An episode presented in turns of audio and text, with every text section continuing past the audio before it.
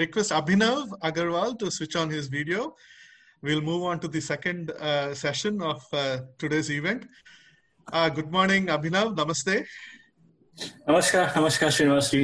Am I so you also happen to be uh, from the group uh, which uh, spent the weekend, you know, the weekend with wisdom program of Indic Academy with Meenakshi Jainji at the Govardhan Eco Village. So I'm sure a lot of that experience with her would show in this session. So let me formally uh, introduce uh, Abhinav and the session itself. So I have uh, a few notes. let me read from that. So this session uh, will be about two books. Uh, the first book is uh, Parallel Pathways, Essays on Hindu-Muslim Relations, 1707 to 1857. This book was published by Konark Publishers in 2010. The second book is Sati, Evangelicals, Baptist Missionaries, and the Changing Colonial Discourse. Uh, this book was published by Aryan Books International in uh, 2016. So these are the uh, two books that Abhinav Agarwalji would uh, talk to Meenakshi ji about. Now, a, a short uh, introduction about Abhinavji himself. He's a software professional based in Bangalore. He is the curator of uh, Indic Book Club um, for the past, I think, I don't know, five, six years, Abhinav. Five years and counting. Yeah, in fact, it was probably the, it was in fact the Indic Book Club Mm, uh, which started first and then slowly Indic Academy came up from the mailing list, which was initially set up for Indic Book Club, if I remember right. Um, yes. And uh, uh, uh so Abhinav Agarwal continues to do fantastic work uh, as a curator of Indic Book Club. He also runs a website uh, for Indic Book Club. you know, everybody should register on this website. And he himself is a fantastic avid uh, reader and uh, you know he writes uh, reviews. I was looking at his blog. He has written more than 224 book reviews. And of course he has written uh, reviews for three of meenakshi ji's books uh, the flight of deities uh, the sati book and also the rama and ayodhya book. Um, abhinav has done his uh, I think BTech uh, at University of Mumbai. Uh, he's a software professional. He's also done his management degree from IIM Bangalore. Uh, he's a gold medalist. Uh, he himself is an author. He has written a, a mystery crime thriller, uh, Predators and Prey. It's published by Tree Shade Books.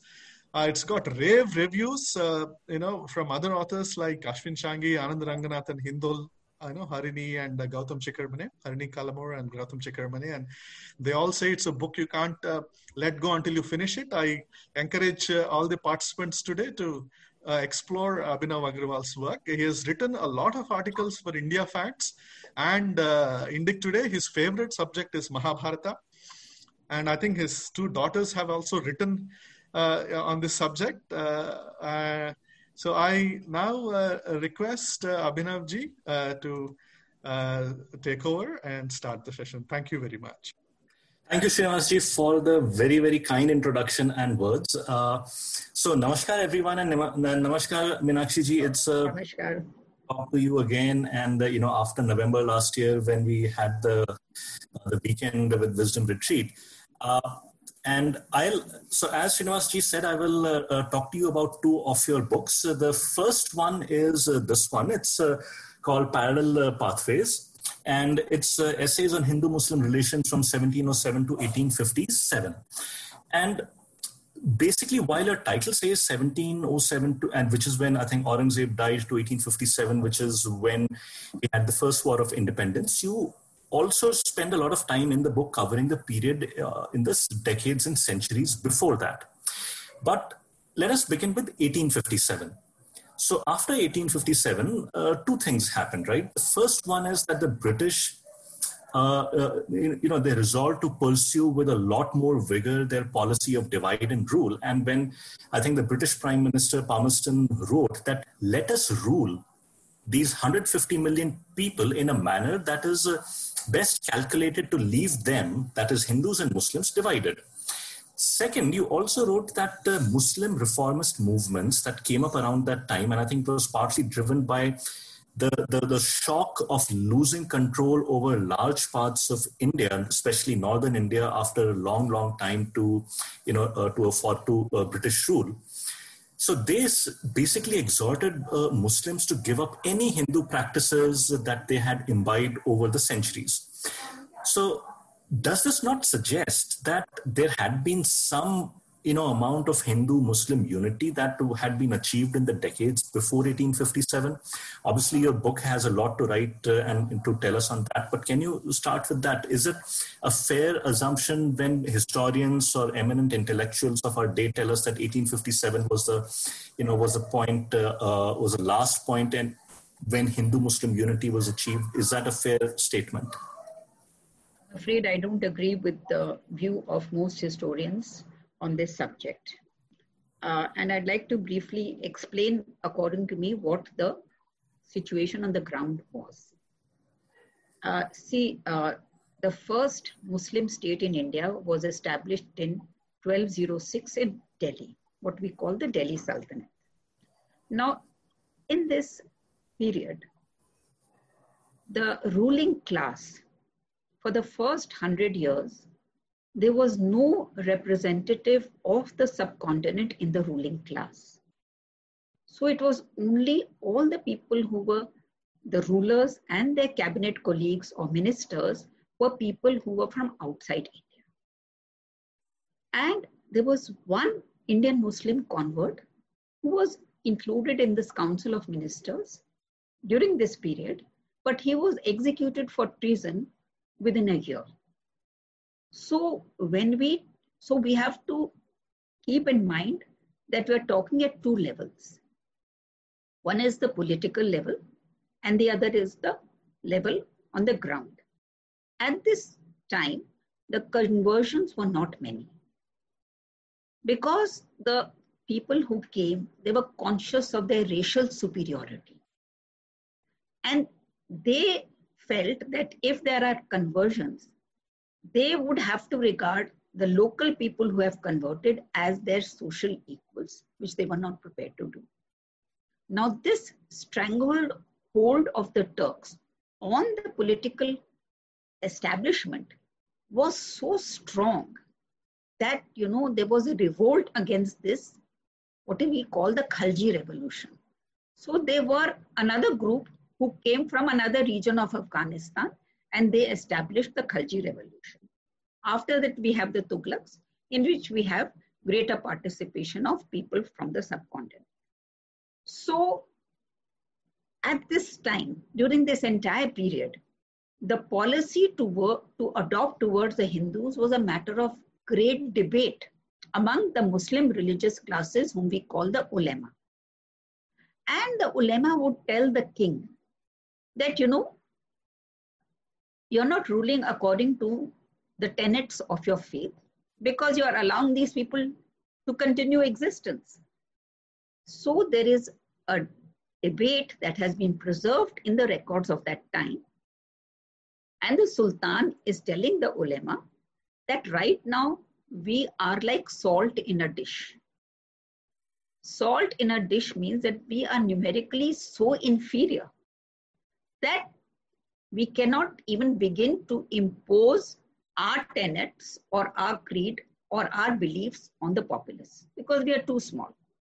And Jalaluddin Khalji, the you know, and says before Alauddin Khalji, he was the ruler, and he there's a statement of his that you know, how do you think I feel when the Hindus pass below my balcony and proceed towards Jamnaji, singing their songs, etc.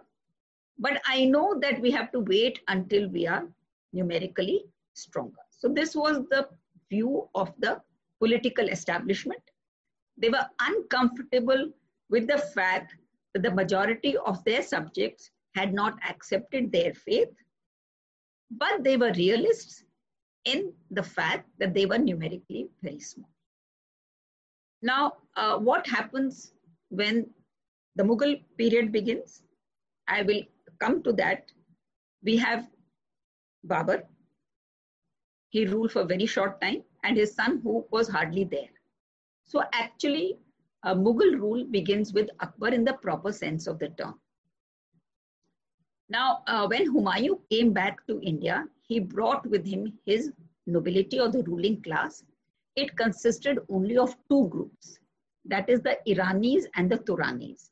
The Iranis were people from Persia or Iran, and the Turanis were from Central Asia.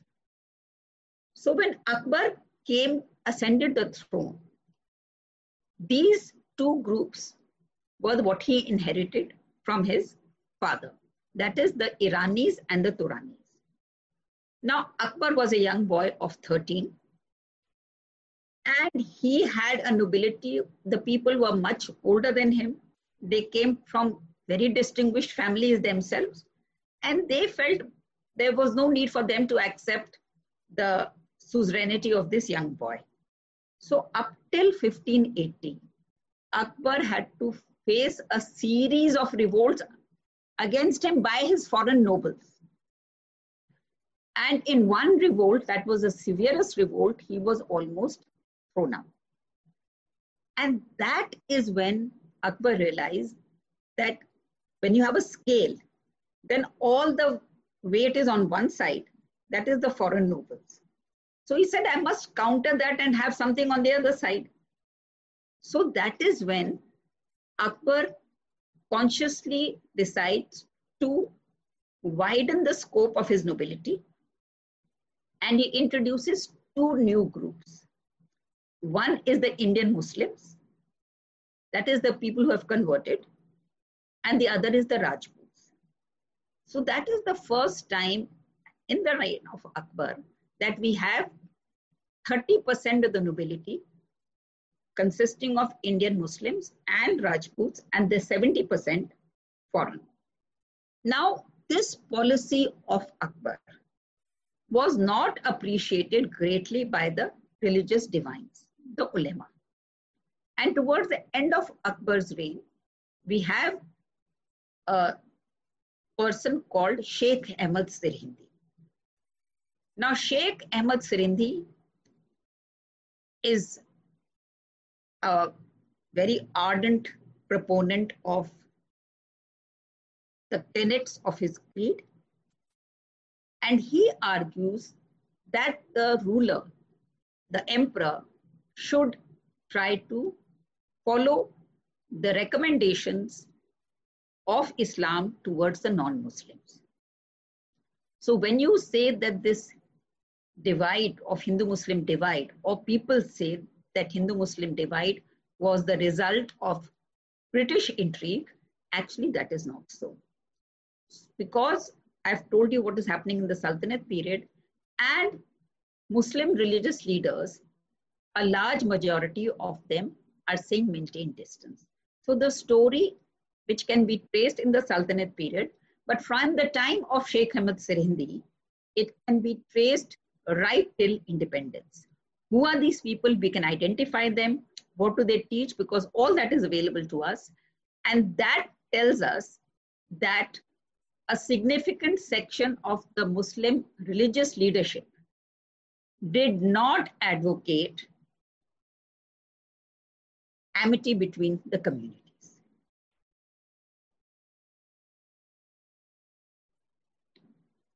I've lost your voice. Oh, sorry, I was on mute. Uh, so thank you so much, Meenakshi ji. Uh, I will come back to a question on Akbar's reign and one of the, the changes that he instituted that had huge, huge, and you know effects that last till this day. But I want to say the 19th century, uh, uh, uh, you know, for now before we go back in time. So you write that when nationalism started to emerge in India, right, in the 1800s and so on, uh, you know, the Indian intellectuals at that time, such as and poets such as Bankim Chandra Chatterjee, you know, who wrote Anand Math, he wrote about the necessity for peace, for nationalism to emerge on the one hand, and on the other hand, he also talked for the need for English rule to continue. So that is the, the Indian intellectuals were advocating by and large on the, on the one hand.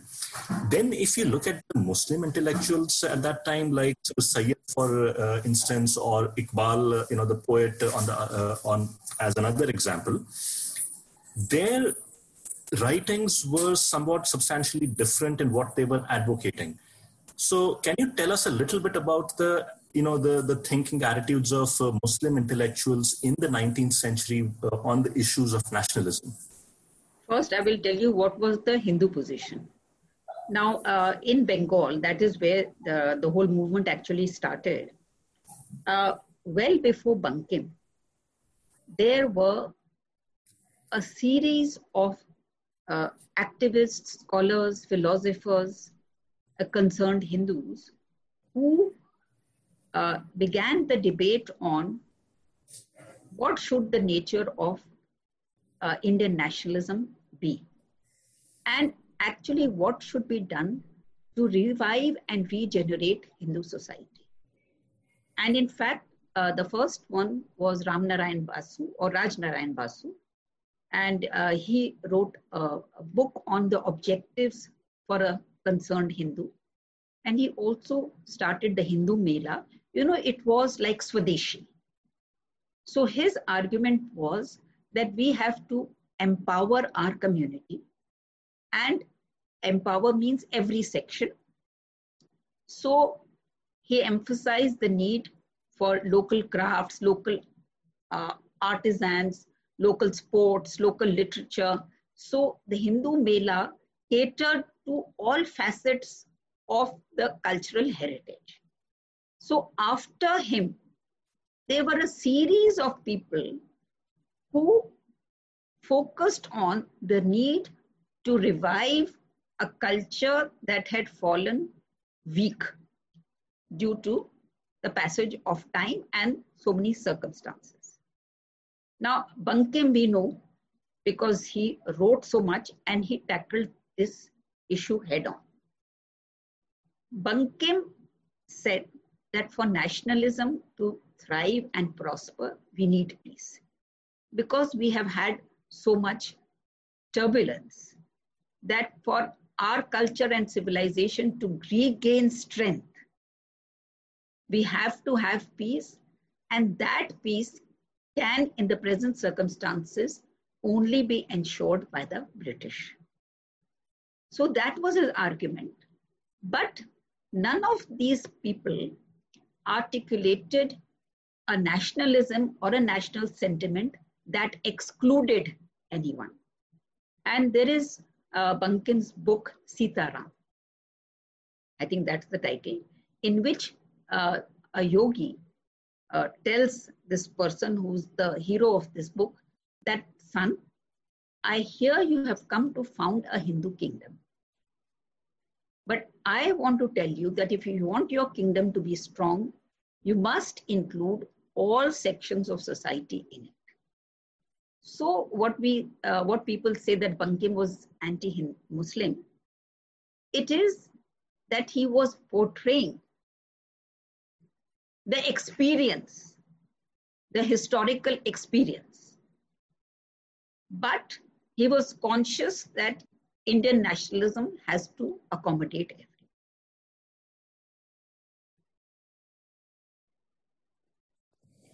So, okay, so this is uh, fair. I think this is very consistent with what Indian nationalists have spoken and written about over the years. What about the other side? What about uh, you know Iqbal or Sir Syed? The, you know they were what one reads from your book, their writings were somewhat different. We know about uh, Sir Syed's lecture, I think, uh, uh, in 1886 or thereabouts, uh, where he advocated what is now known as uh, the two nation theory for the first time. But he was not an isolated person in that sense. It was uh, fairly representative of the thinking at that time. Can you tell us a, a little bit about that?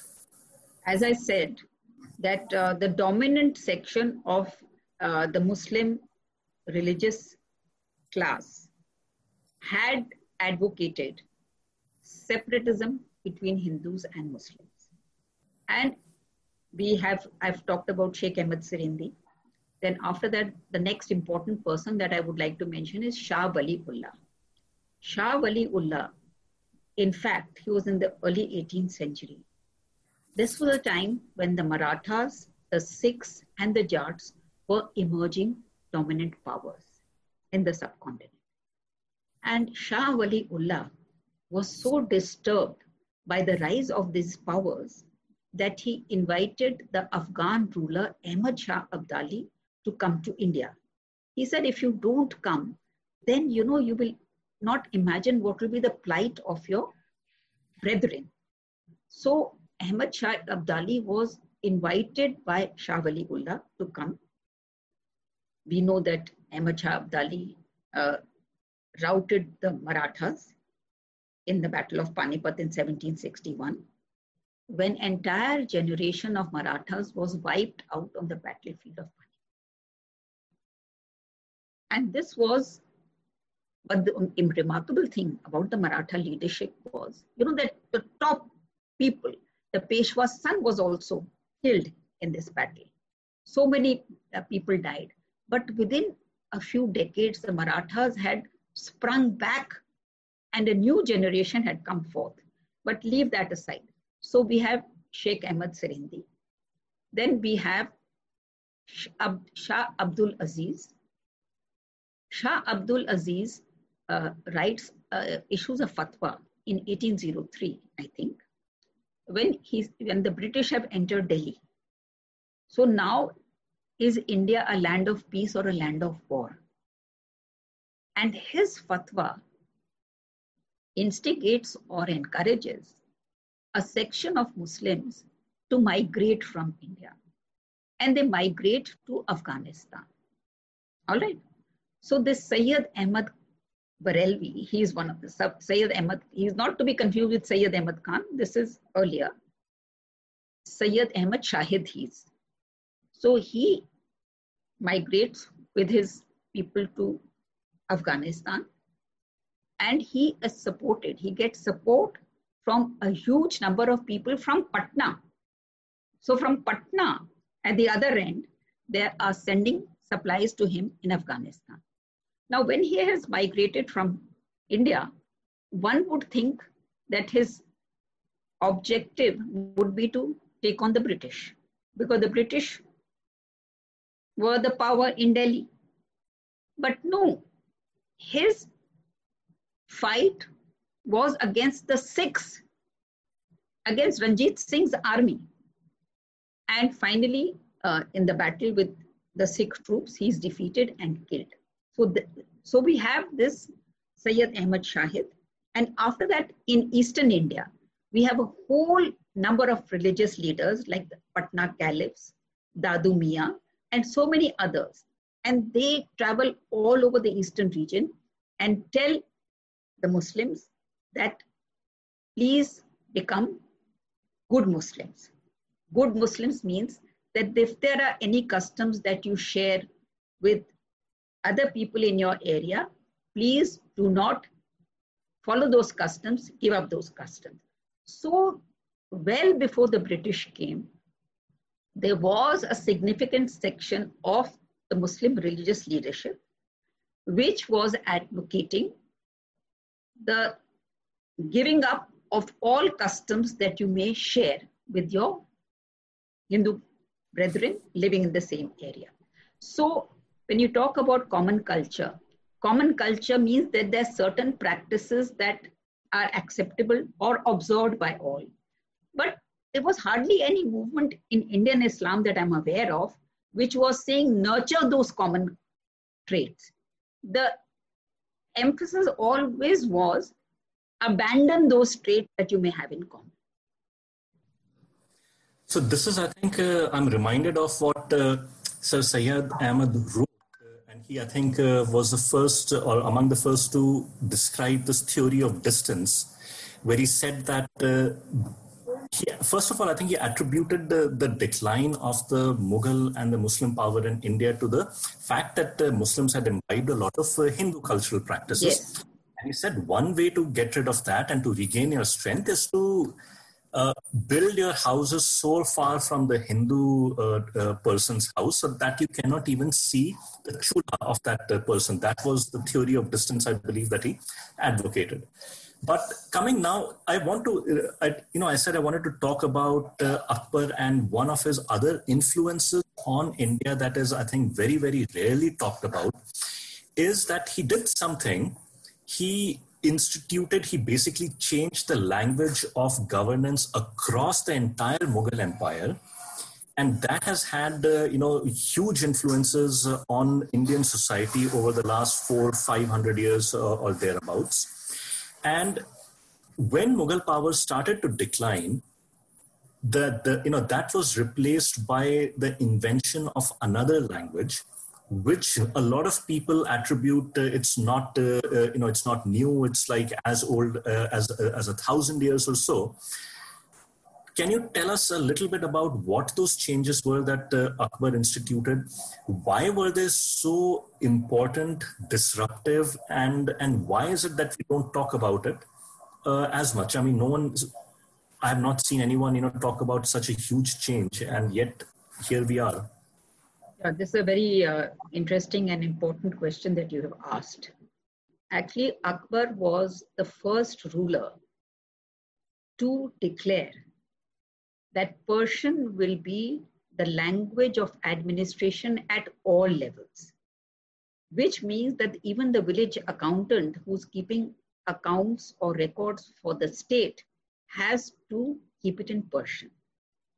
So, overnight, a whole section of the administrative class had to learn a new language to retain their jobs. So, how was this done?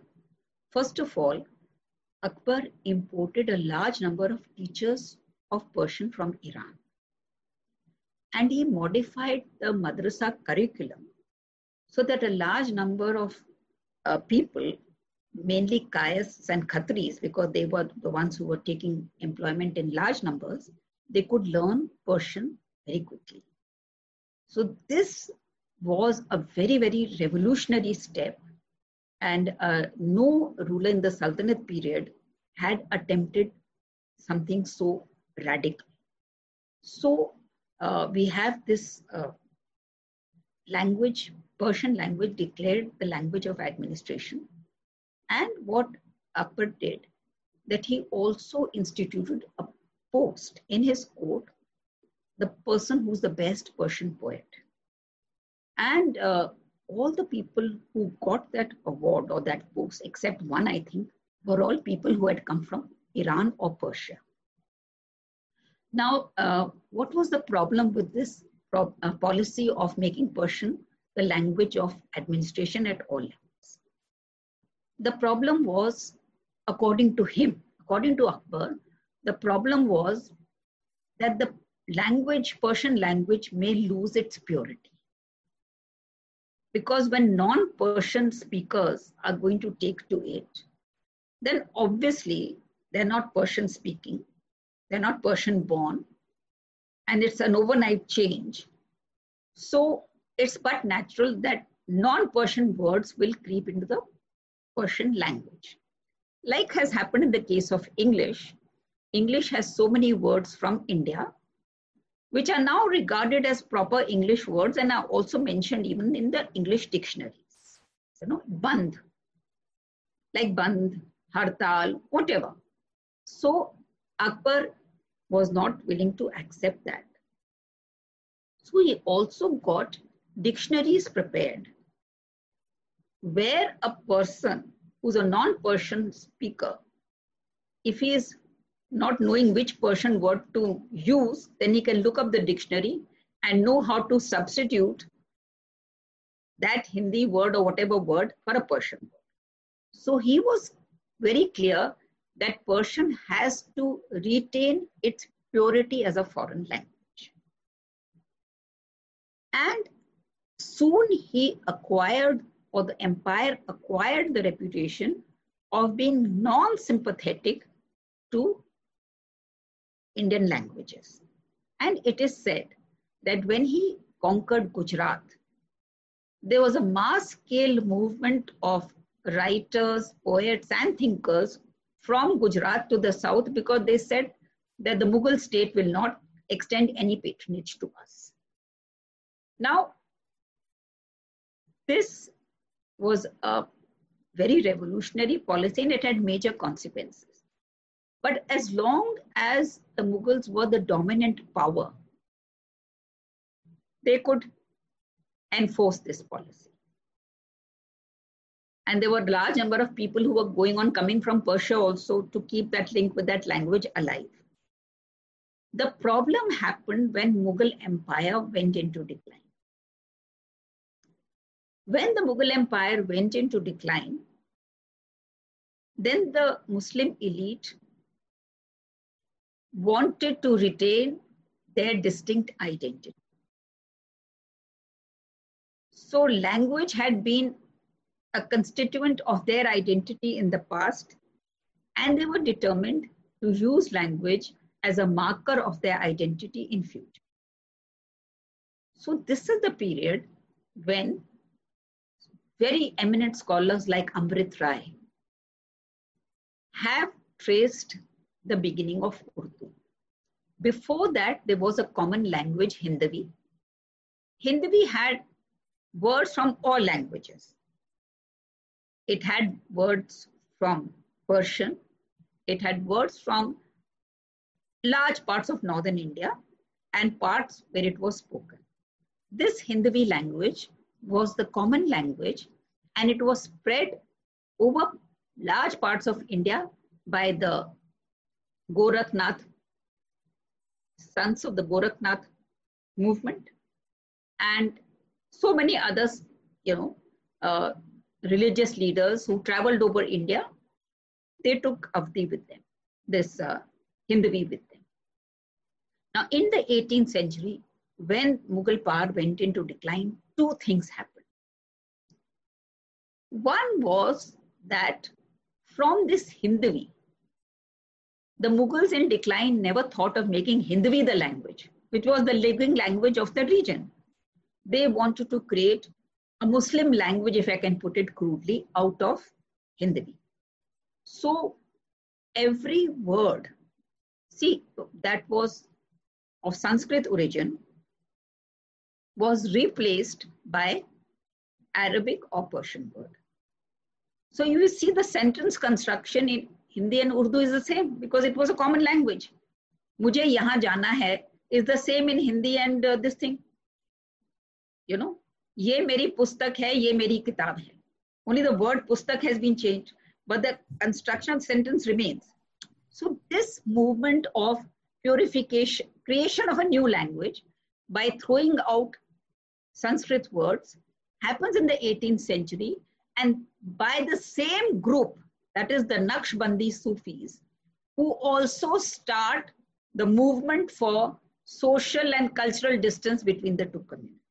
So it is the same group which is uh, working for language division, and it is same group that is working for uh, cultural and social. Fascinating. So I will wrap up this uh, book uh, discussion. So this is uh, the book Parallel Pathways and uh, published by Konark Publishers. I will move, and uh, first of all, I didn't realize uh, I, I, overshot our, our, time, so I'm going to quickly move on to the next book, which is Sati. And this is the book, it came out in 2016. And this was, I'll say, in, in every sense of the word, this was an eye opening book because most of us have this misconception, or we have a pretty firm view of sati. Uh, if you talk to anyone, they will say, oh, it was regressive, it was patriarchal, it was, uh, and English, most importantly, all we have been taught is that in 1829, the English did us a big, huge favor by banning the practice of sati, thereby setting the stage for the quote unquote modernization of Hinduism. Now, uh, my, my question, and you know, Shefali covered this uh, in her first talk with you to some extent, and you talked about it that uh, uh, most foreign accounts of India of Hinduism were by and large positive till about the 18th century when the need for the evangelicals to come to India to proselyte uh, necessitated the the negative portrayal of India, followed then by the justification of colonialism. So India had to be portrayed in a negative light. But I'll uh, ask one question, which is what was the prevalence of sati? How extensive was it? What was the element of coerciveness in it, if any? So, what does what do the historical accounts and records tell us about it? Thank you for this question. The first definite account that we have of sati is by the Greek historian Diodorus. And that is before Common Era. He writes that Alexander, when he was returning from India back home, he had an Indian contingent in his army. The leader of that contingent was Shashigupta. He died on the way back. And to the amazement of his army, Shashigupta's two widows came and started fighting among themselves on who will immolate with him. And this is the first eyewitness account that we have of Sati.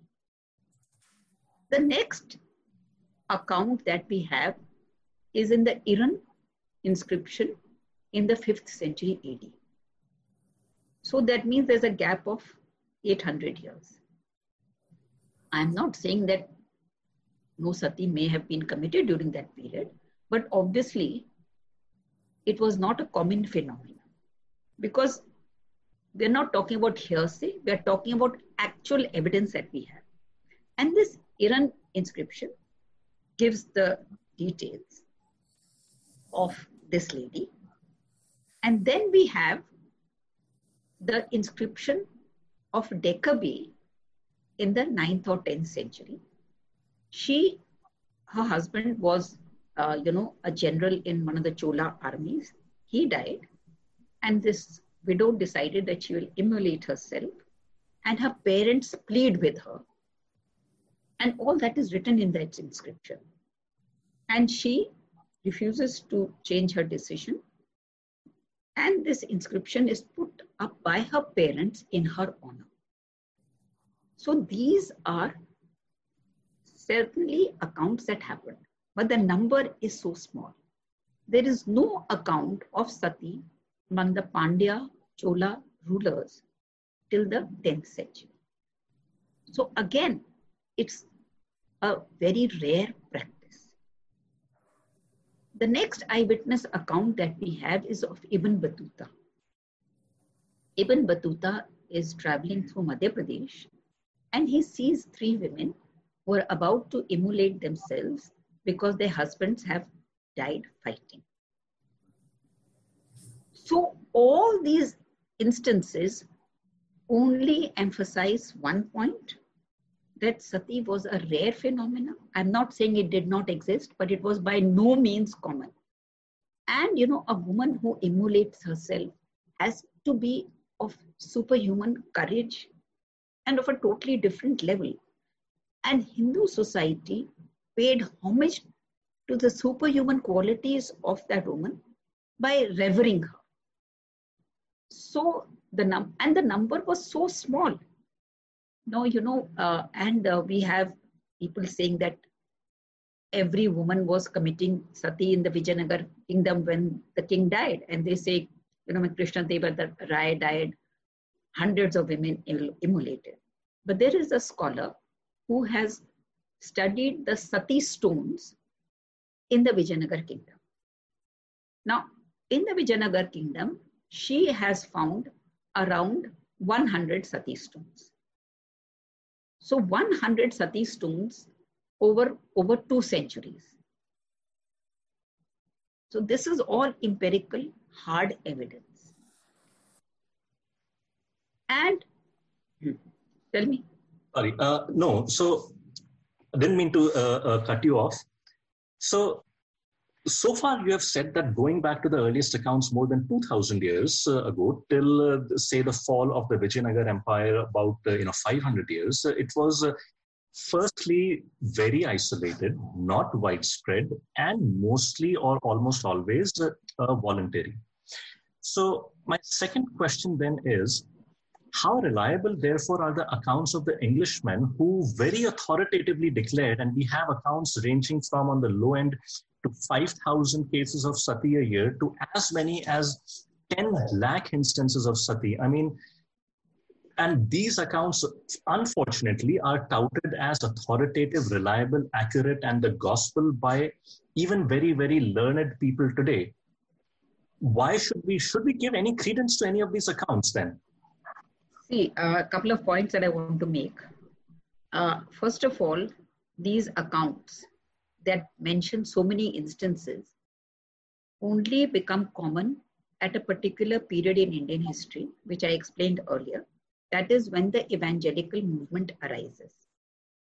Before that, the accounts that we have of Europeans, if you write, compare one account to the second, even the comma is the same. So it's one paragraph that has been written. It is reproduced in the second account, third account. And these accounts are not region specific. So if you read the account, you will not be able to make out whether the incident is in Madhya Pradesh or Rajasthan or Gujarat or whatever, because you're just copying. And that is what I realized when I started collecting these sati accounts, because the earlier accounts are so specific, you know, that this happened in this region, this was the girl, this is what happened to her husband, family came and etc. etc. And uh, to continue with those accounts, I want to mention uh, two, three accounts just to continue with that first, then I'll come to your question. That we have an account that happens in near Calcutta. And it is a person who was working in the company, East India Company. And he dies, and he's from a very eminent family, and his widow decides to immolate herself. She was a very young girl. So the Englishmen are appalled, and the head of that company in Kasim Bazaar, he is called and he tries his he and his wife are called and they say, you know, we remember him and you're like a child to us, and please don't do it. So this entire description of how they try to dissuade that girl is recorded in an English account, and she's not able to do it. The second account is by William Sleeman. William Sleeman was a very, very important company official. And he's written a account which is really so moving.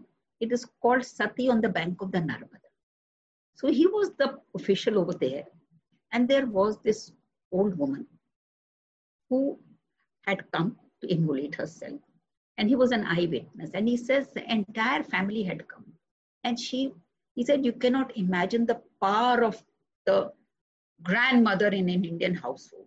She is the queen, and her word is law. No daughter in law will dare to do anything without her permission.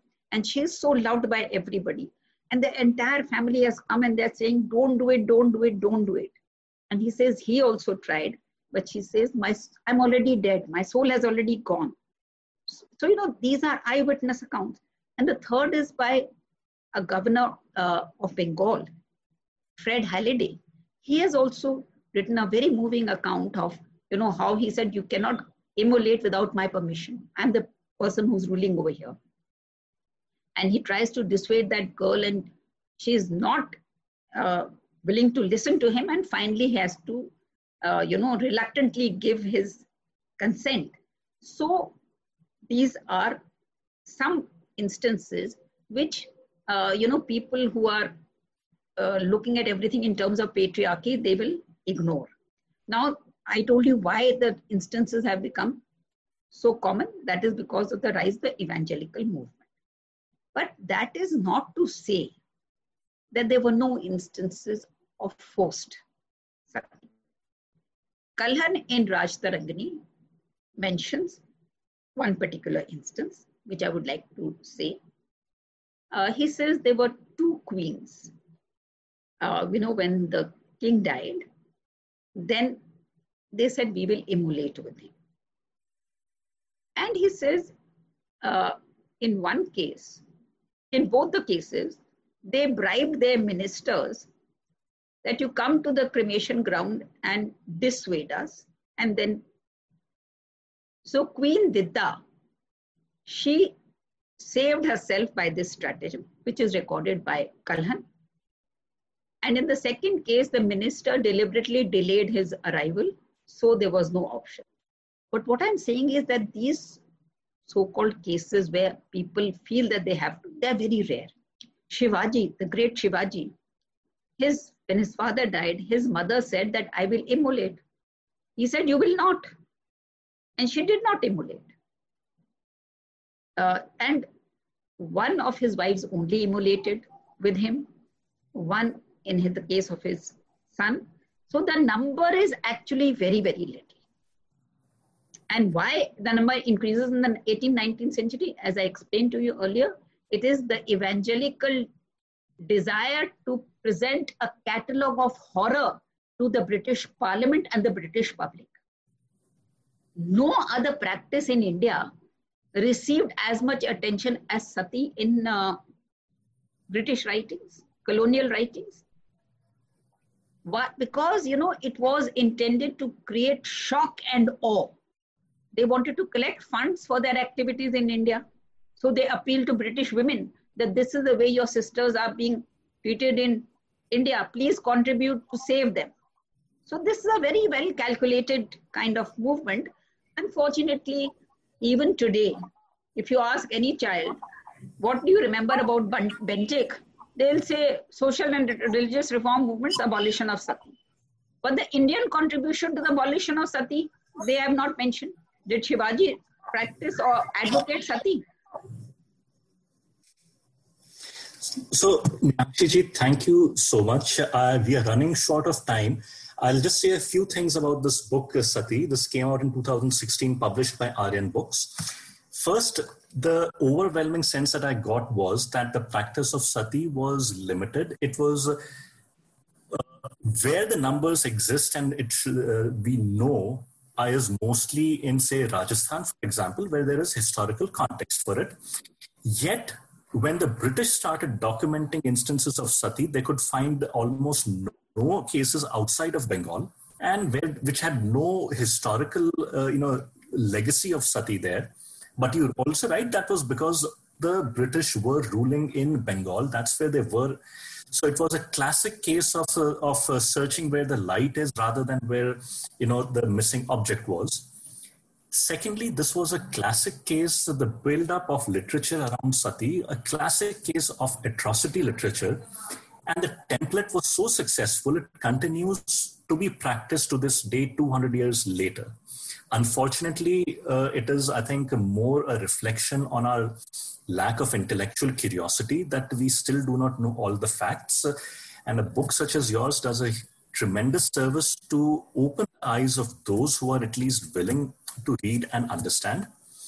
And uh, and and finally, I'll say that uh, the there is the role played willingly or otherwise by Indian reformers of that age and I will not get into that because we don't have the time. It's a fairly controversial topic. So I will leave it uh, for perhaps some other discussion.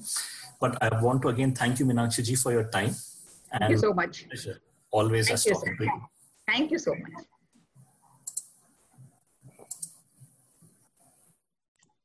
Thank you very much, Abhinav. I um, I would also like to mention a small anecdote, uh, you know, from uh, something I have experienced myself. You know, this sati is so macabre. You know, it's uh, it, it, revol- you know so revolting that it is a very easy ploy to shock people. Uh, you know, and influence them. In fact, when I was reading my about 13 years ago, I remember when I was reading my uh, elder daughter's uh, fourth class history textbook um, so there's a chapter they have uh, uh, which says uh, uh, the Gupta age, right, or the Gupta period. So it starts off like this. It says, uh, uh, my daughter studied in the ICSE school, in an ICSE school, and it says, the Gupta age was known, was allegedly, you know, known or called by some people as the golden age, but um, women uh, position, women's position was uh, quite bad, and uh, you know they were burnt to death on their along with their husbands, uh, you know, uh, dead bodies and pyres, and it it goes on to describe for a fourth class child how exactly the pyre is set up and the body is burnt on the pyre. so so this becomes the most important thing that they would speak about in a fourth class child's textbook right talking about the Gupta age, you know. So, yeah, uh, you're on mute, Abhinav. Sorry, a very important point is University that you know the creation of atrocity literature, that template uh, of sati was so successful. It is practiced to this day.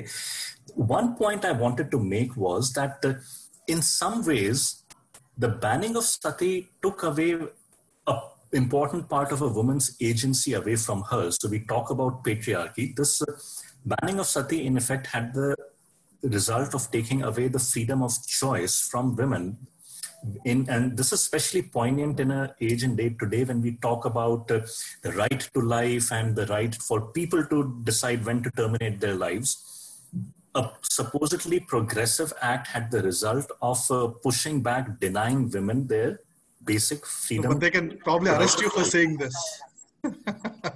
Well, I hope Indic Academy will come and save my save me if that were to happen. But uh, that's all I wanted to say. Thank you once more. Thank you very much, Abhinav.